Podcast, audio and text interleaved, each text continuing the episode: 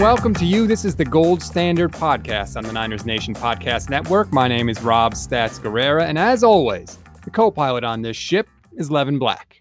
Hey, if I'm a co pilot, I'm the Jerry Rice of co pilots. What? okay, see, we're already off the rail. What the hell does that mean? He's not the quarterback, he's a co pilot. Okay. I don't even know where to go with that. He's the GOAT. I'm just saying I'm I'm very confident in my abilities. You know, in the rundown that we have here, I, I've typed that out little intro, and then where you're supposed to speak in parentheses, I just put Levin says something condescending. That was hours before we even talked about today's show, and lo and behold, shocker, I was right. Uh, one quick thing before we start: Did you see that Joe Judge, the new head coach of the Giants, is making his coaches and players run after mistakes in practice? uh, that that's going to go over really well. Let's just say that that might be a team where assistant coaches jump at the chance to interview elsewhere. I'm saying like if that happened on the 49ers, you'd have to worry about Robert Saleh like beating you back to the to the team practice because that guy is in incredible shape. Yeah, but then you also got like Chris Kocurek. I w- wouldn't be surprised if he like does the whole like throwing a stick in the spokes of Saleh just so he can beat him back. See, now I'm kind of seeing the appeal. I'm not going to lie. I think the 49ers would tweet that out like, hey, check out this altercation. Wouldn't you love to see those two guys like go head to head, just oh, square yeah. off? Oklahoma drill. yeah, Oklahoma drill. I just I had to sneak that in before we started. Robert Saleh is a frightening specimen. I'm just going to say that. Coming up in this episode, a uh, couple things we want to get to. Expectations for Jimmy Garoppolo in 2020. I know you want to weigh in on that, Levin, and you have this crazy idea about Brandon Aiyuk already being better than Deebo Samuel, and I can't wait to just eviscerate you on this, but we are going to get to that. And then last thing, the 49ers did make a little bit of minor news signing Jaron Brown, the wide receiver, and Hroniss Grasu. Yes, that was difficult. Uh, when I want to answer the question with you, what is the bigger worry right now, wide receiver or offensive line? So let's start with Jimmy Garoppolo. Kyle Shanahan said something earlier this week that as I was listening to the press conference, I said, Oh, I have to grab this cut because I want to play this for Levin because it really surprised me what he said. What is the narrative about Jimmy Garoppolo that we've heard all off season. Second full year as a starter in Kyle Shanahan's system, he's going to make a big jump because that's what everybody does, right? He's going to have the whole off season to study and learn the system. Well, here's Kyle Shanahan earlier this week talking about exactly that. Jimmy knows the offense as well as he ever will. I mean, guys know it inside and out. It's about what you do best and what the guys around you do best. So it's not about having an off season or him learning more and so you can do more. It's about what we all do the best. When you hear that, Levin, what do you think? That maybe Shanahan has realized that he should change just a little bit his play calling to u- utilize Garoppolo's assets, the things he's best at, more often.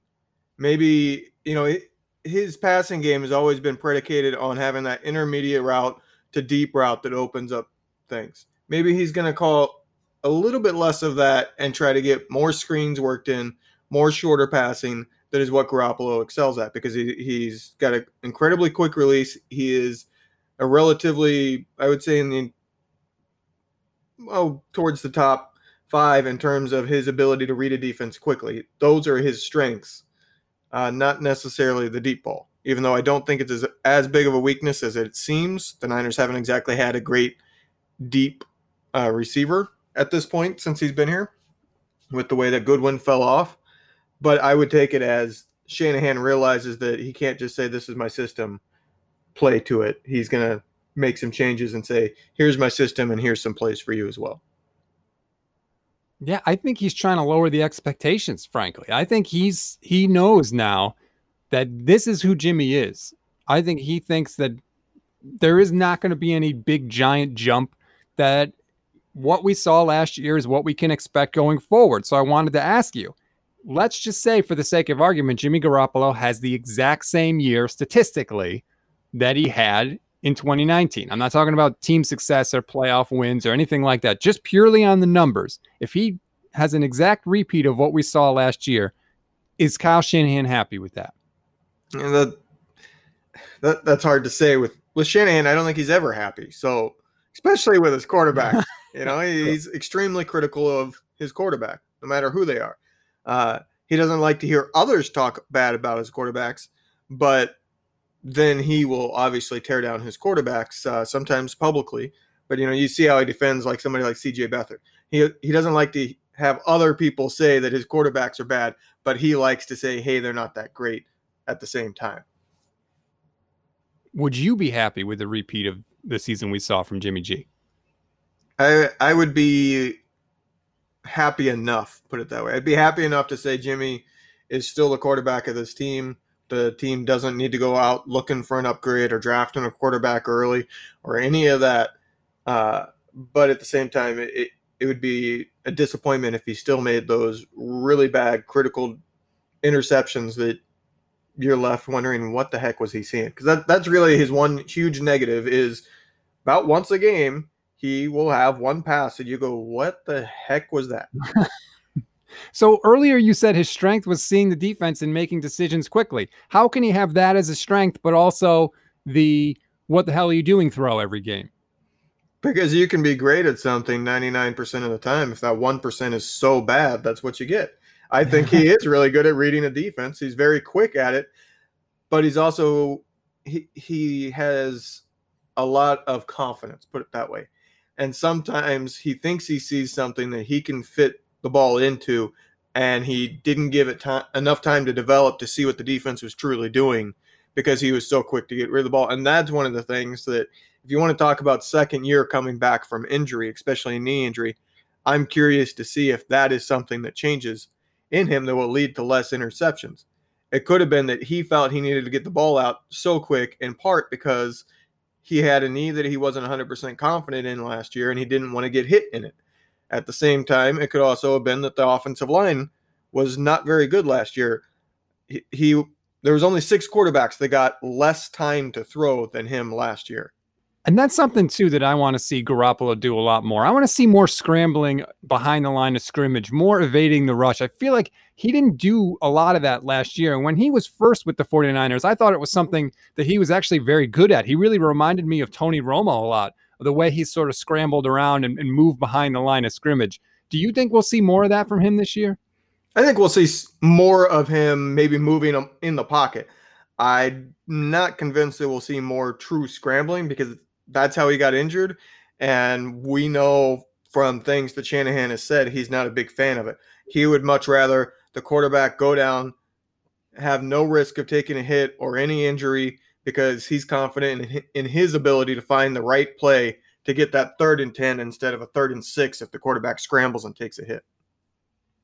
Now, you mentioned the offensive line being a key factor, and obviously it is. Another factor is clearly the weapons around Jimmy Garoppolo, and he's going to get a couple back, we hope. So far, so good, but we'll see.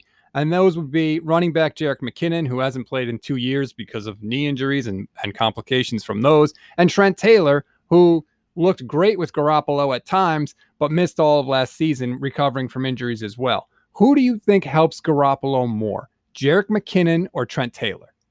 I feel like most people would want to say Trent Taylor just because he's one a wide receiver, two he was a favorite target of Garoppolo, but I'll actually say Jet McKinnon, Jerick McKinnon, and I think it's because if you factor in if he's back for real, his ability to be a threat running as well as passing will open up avenues for Jimmy Garoppolo to make better pass. It doesn't necessarily mean it's going to go to McKinnon, but I think his threat out of the backfield will open things up for Garoppolo more. Him coming out of the backfield will have to be accounted for. And like, say we're playing Seattle, Seattle will have to choose whether Wagner covers McKinnon or covers Kittle. They got to make a choice because McKinnon is a true receiving option. He's not just a dump off, he's somebody that can actually run routes. Yeah, I think we're going to see a lot more option routes too this year. I mean, between McKinnon and Kittle and Taylor, if you can have those three guys all running option routes, God help you if you're in man coverage because I feel like there's no way you're going to be able to cover all three. And you got to throw Jordan Reed in there too. I mean, a two tight end wow. set with McKinnon sitting back there with Jordan Reed and Kittle being the tight ends, I mean that that's a really tough thing to cover for a defense because you got your linebackers are going to have to cover somebody there, and there's not many linebackers in the league that can cover any of those three. If Jordan Reed can play, though, and that's the the troubling thing with him is one his injury history, but it's not just an injury history; it's a concussion history. I think he has seven concussions already in his career. I mean, that could literally happen any snap. It doesn't even have to be a play where Reed catches the ball. Do you really think you can count on him to play 16 games? Can you count on McKinnon? Can you count on Trent Taylor? I mean, that's the big question mark with this offense and the receivers in particular is who can you count on to stay healthy because so many of them have been injured and have an injury history and you've already seen somebody like Jalen Hurd go down. So you're already running out of numbers, so to speak. I think they're good right now with the numbers. I think they have enough receiving options to be just fine. But if another guy or two goes down, they're going to be in a world of hurt, and that's why they're bringing in so many people. Yeah, it's incredible the amount of people they've signed already. I mean, if you had asked me last year about the Niners receivers in 2020, I certainly wasn't going to mention JJ Nelson and Tavon Austin, but here we are. I mean, I could legitimately see Tavon Austin making the roster to start the year. And some of this, in all honesty, might be COVID related. They might have decided, hey, we could have somebody get sick from our receiver group. It's more likely to have our depth impacted at that position than before, just because you could have a COVID related having to sit out for a couple weeks. And on top of that, it's a complicated system. So I think part of this is they wanted to bring in vets that they at least knew who they were knew what they would be able to get out of them and get them in so that they could start learning the system in case they need them in the future because they could release them and in all likelihood be able to get them back. Let's keep the wide receiver conversation going, but I want to focus on uh, a rookie. That would be first year player Brandon Aiyuk because the reviews have been incredible on Aiyuk so far in camp. And you have this crazy idea that Brandon Aiyuk could already be better than Deebo Samuel. So apparently, when we come back, we're going to go to Crazy Town because I have to hear you explain yourself. Okay, Levin, here we go. You and I talk throughout the week. We exchange text messages, things going on with the 49ers. All of a sudden, like two days ago, I get a text from you that says, I think Brandon Aiyuk could already be the best receiver on the 49ers. And then you wouldn't tell me why because you wanted to save it for the pod. So here's your opportunity.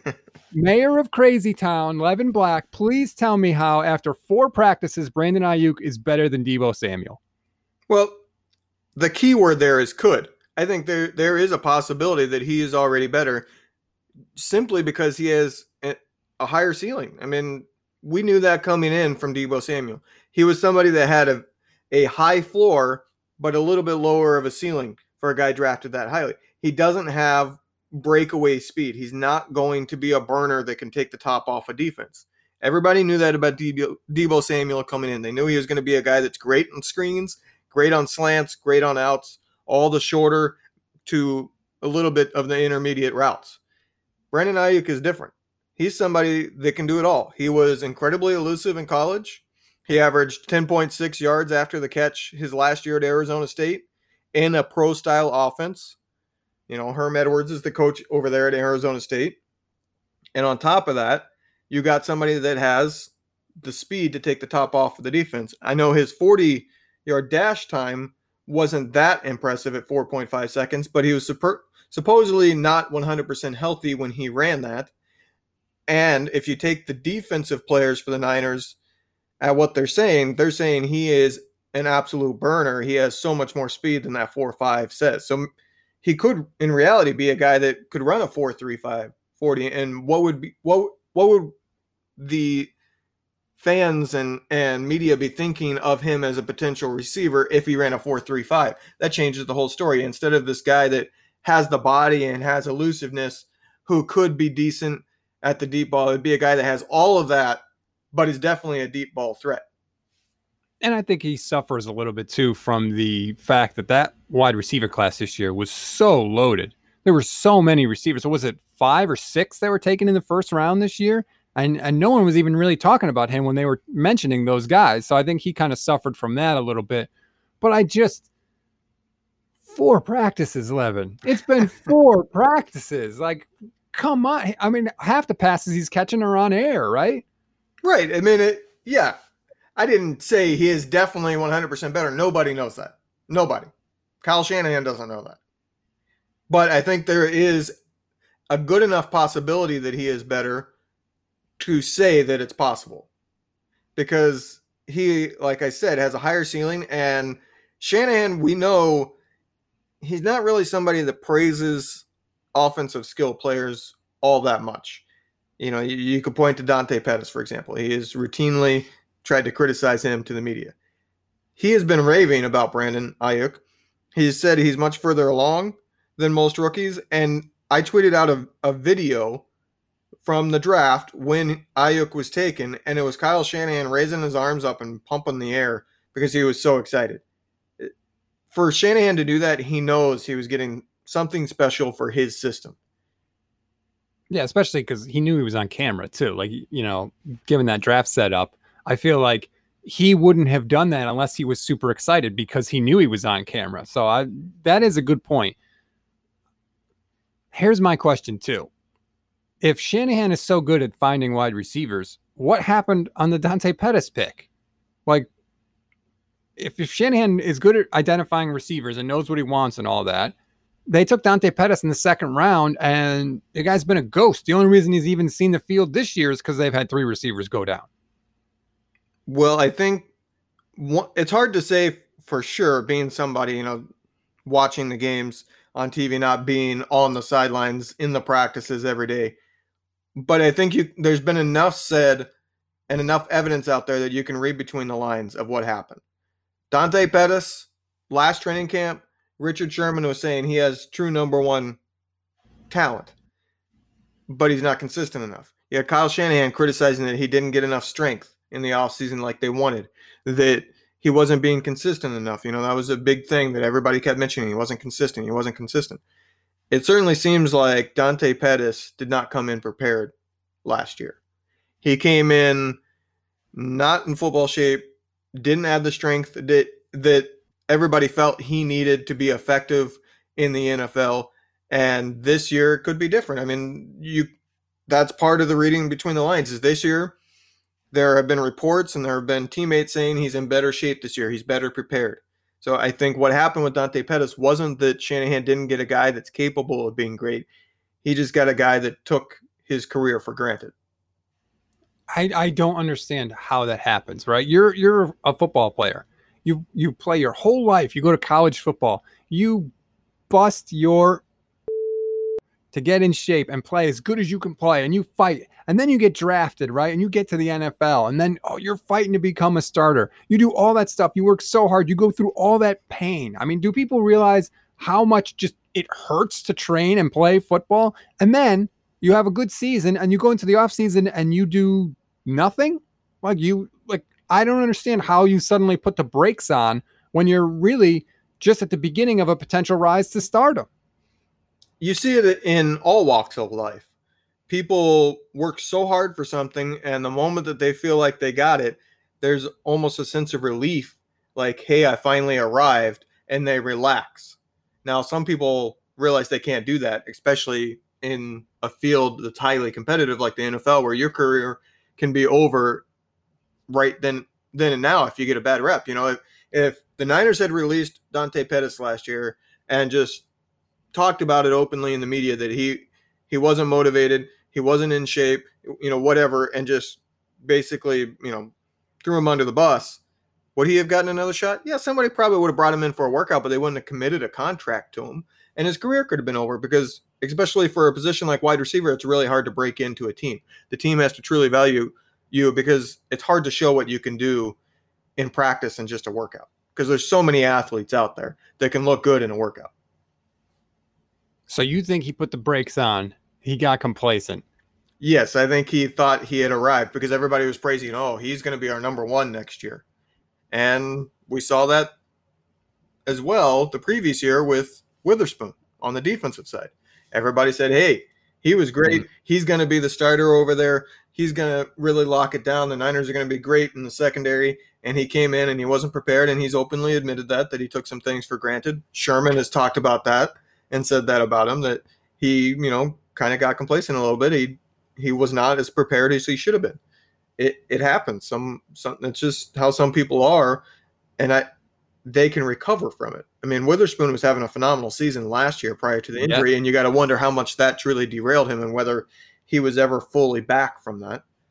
Maybe Pettis finally rebounds this year. But isn't that what Sherman is supposed to prevent? Isn't Sherman like this great leader in the locker room that's taking all these guys under his wing and doing this, that, and the other? Isn't he the presence that's supposed to prevent a young player like Ahkello Witherspoon from backsliding in the offseason? You can lead a horse to water, can't make it drink. I mean, there's only so much at a certain point. Sherman can tell them, hey, this is what it's like, this is what it's going to take. And not everybody's going to listen to that. It, it's just the nature of it. And like I said, you see that in all walks of life. You can have somebody that's the best in their field, and he takes somebody under the wing and tries to teach him, and the person doesn't listen.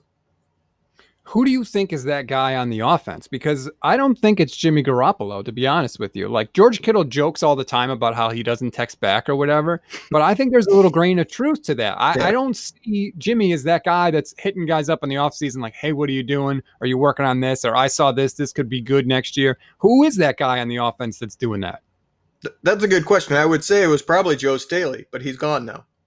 So I don't know mm. who it is at this point it could end up being Kittle. I mean, Kittle certainly seems to be somebody that really wants to keep the team together. And you see that, you know, he responds to teammates' tweets on Twitter pretty consistently and things like that, that could very well be him. But right now, I would say that is a void that probably needs filled. And it's either going to be Kittle or, you know, Garoppolo might need to step up here. But I think to a certain degree, he had an example of a guy that uh, he sat behind for a long time that when the season was over, he had a life and he was a celebrity outside of football. And he lived that life.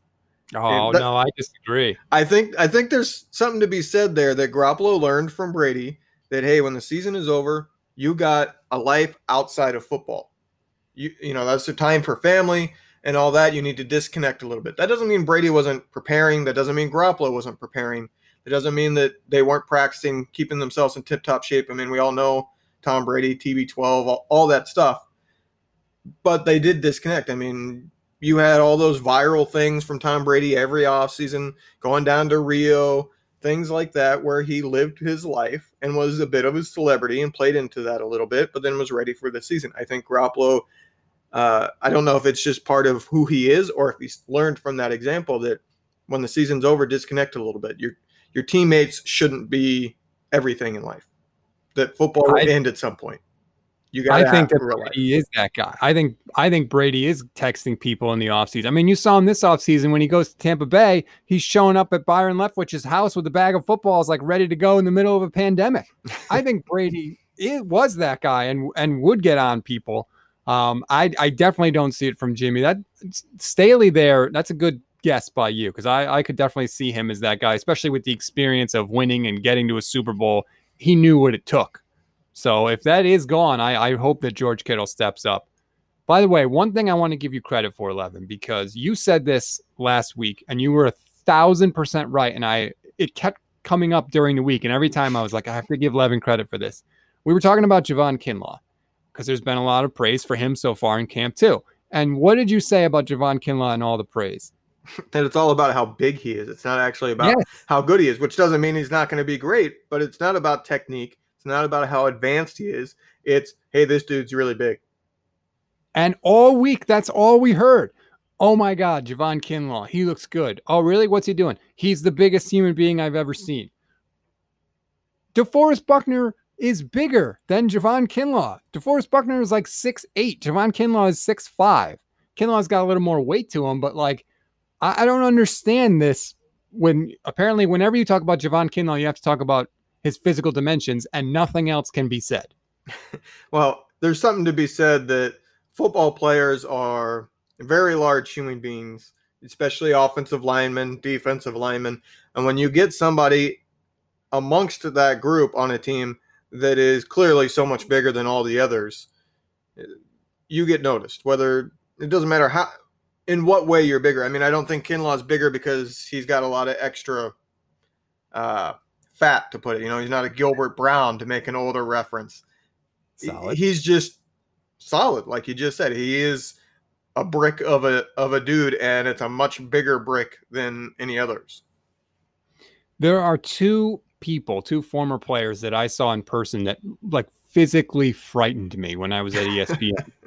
It's the only way I can describe it. The first was Jason Taylor, who is just he's like six five, six six. He's absolutely shredded. Like he's not a big, like thick guy at all. He's cut. His muscles are incredible. And I was like, how is this guy this big and this cut up? It terrified me. And the other guy is a little less surprising, but that's Jerome Bettis.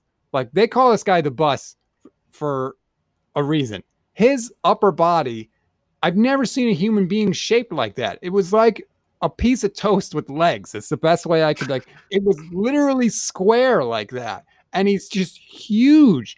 I I saw him and I was like, how did anyone ever tackle this guy? well, some didn't. Some got bounced, but it's true. People had a lot of trouble.